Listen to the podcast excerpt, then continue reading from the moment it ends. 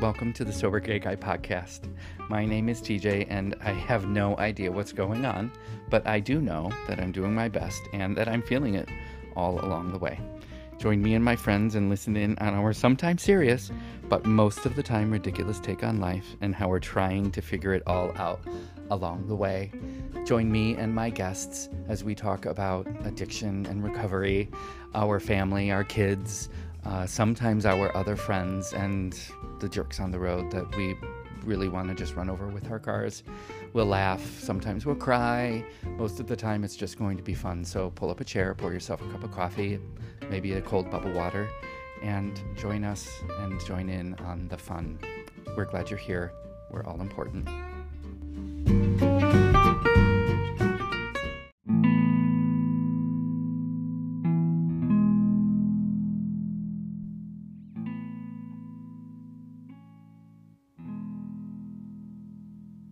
In this episode, you're getting a very raw account of my emotions and thoughts just about 100 days after quitting drinking. In the days just following my sobriety, I experienced so much anxiety and uncertainty, I had no room for anything but counting the minutes. I was rebuilding trust with my son and husband, and the alienation and solitude brought in by their fear of me and by COVID. I felt more alone than I had ever felt in my life. And when these words came through, it truly was an awakening for me, and it's when my healing began.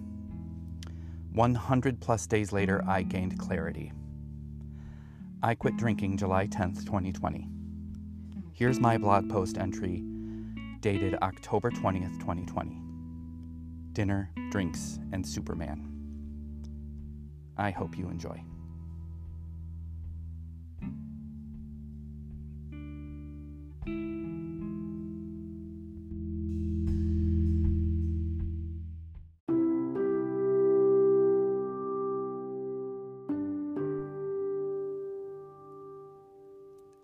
It may never be clear. Just remember that phrase. It may never be clear. The truth is, there simply isn't a rulebook or a list of directions out there for anyone to follow when they've chosen and, in some cases, been forced to become sober.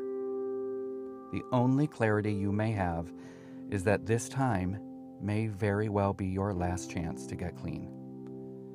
Like any addict, I always felt like I had the upper hand in my addiction. I absolutely knew how to play the game. Well, at least I thought I knew how to play the game.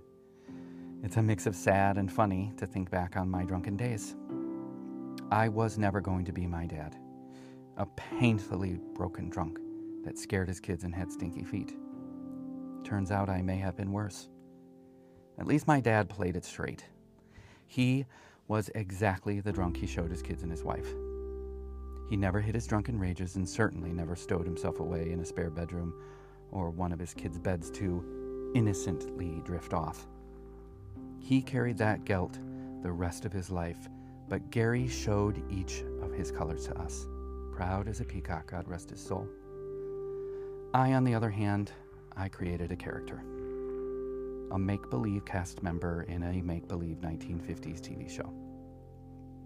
We all have swords to fall on, Mine will be losing time, losing precious experiences and clouding priceless memories with my son and my bruised husband.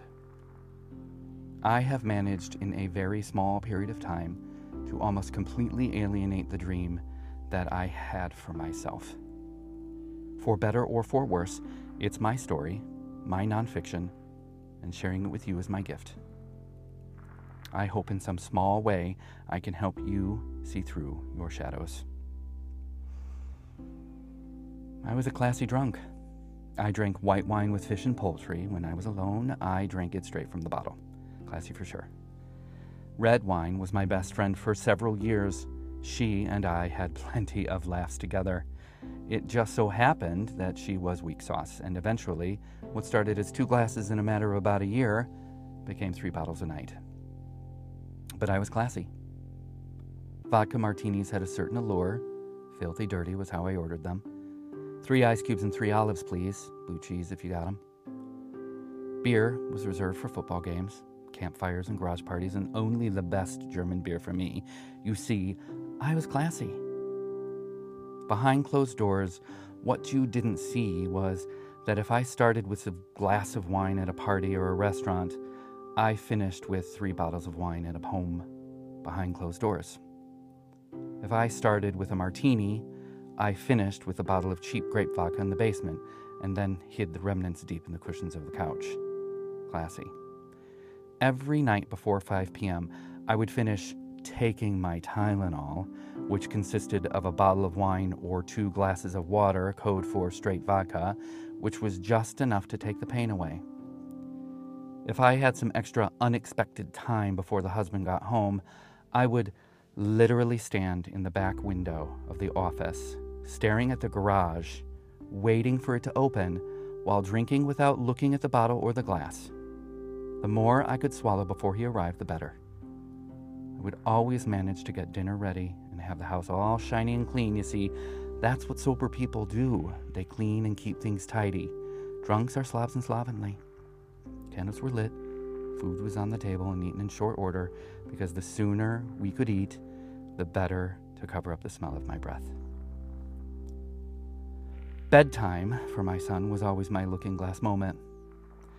One of many times in my day today that my conscience caught up with me. In retrospect, it was never so hard that I stopped, just hard enough to remind me how big of a piece of shit I was. You see, the drink always followed me into the bathroom for my boy's shower time. While he was safely showering away, I was taking the time to drink in private on the other side of the shower curtain.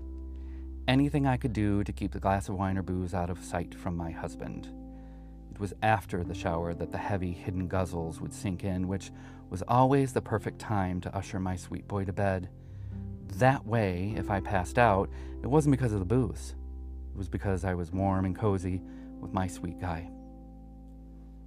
Now, here's something shitty. I devised a plan early on just how I wouldn't let my kid smell my drunk breath. I would tuck him in, making sure he was facing the wall, and then I would prop myself up in just a way so that once again my drunk breath wasn't going in his face. It occurred to me later that the main reason I always had a fan going in his room wasn't to keep him cool or to provide him with uh, white noise. It was because doing so would blow my drunk breath away from him. More on my drunken patterns later. Inevitably, I would fall asleep. Over time, my husband stopped waking me and let me sleep. It was better for him to let me sleep in there. That way, my snoring wouldn't wake him and he could get a good night's rest. What I regret most about that pattern are a few things. One, in the last six years, my son never got the real data at bedtime. I always imagined I would be that parent that read Superman stories and talked till my boy would drift off, and I'm now left to wonder how many times I drifted off snoring, leaving him to fear me or wonder why I wouldn't wake up when he tried to stir me. Two, though it takes a team to create codependent behavior, and my husband is responsible for himself, how far did I push him away to make it okay with him that falling asleep or passing out with our son was a better alternative than waking me and asking me to bed. And three, how did I manage to make drunk dinner every night without serving something charred or raw? Drunks will do everything in their power to keep up appearances and not give themselves away. No one is the exception. See you in the morning.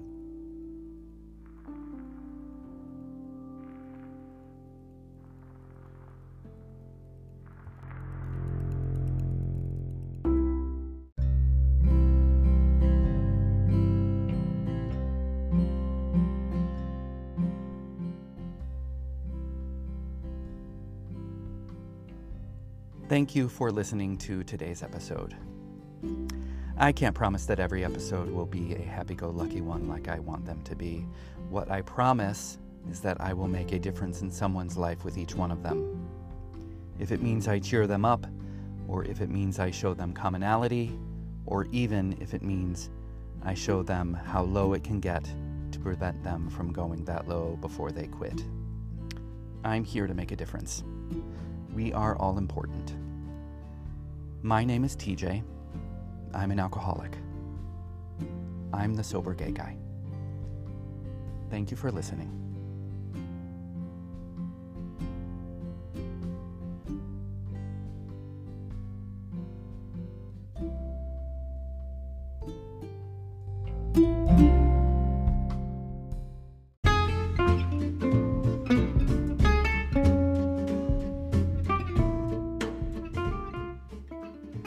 Before we move on to our episode, I wanted to take a minute to talk about Anchor.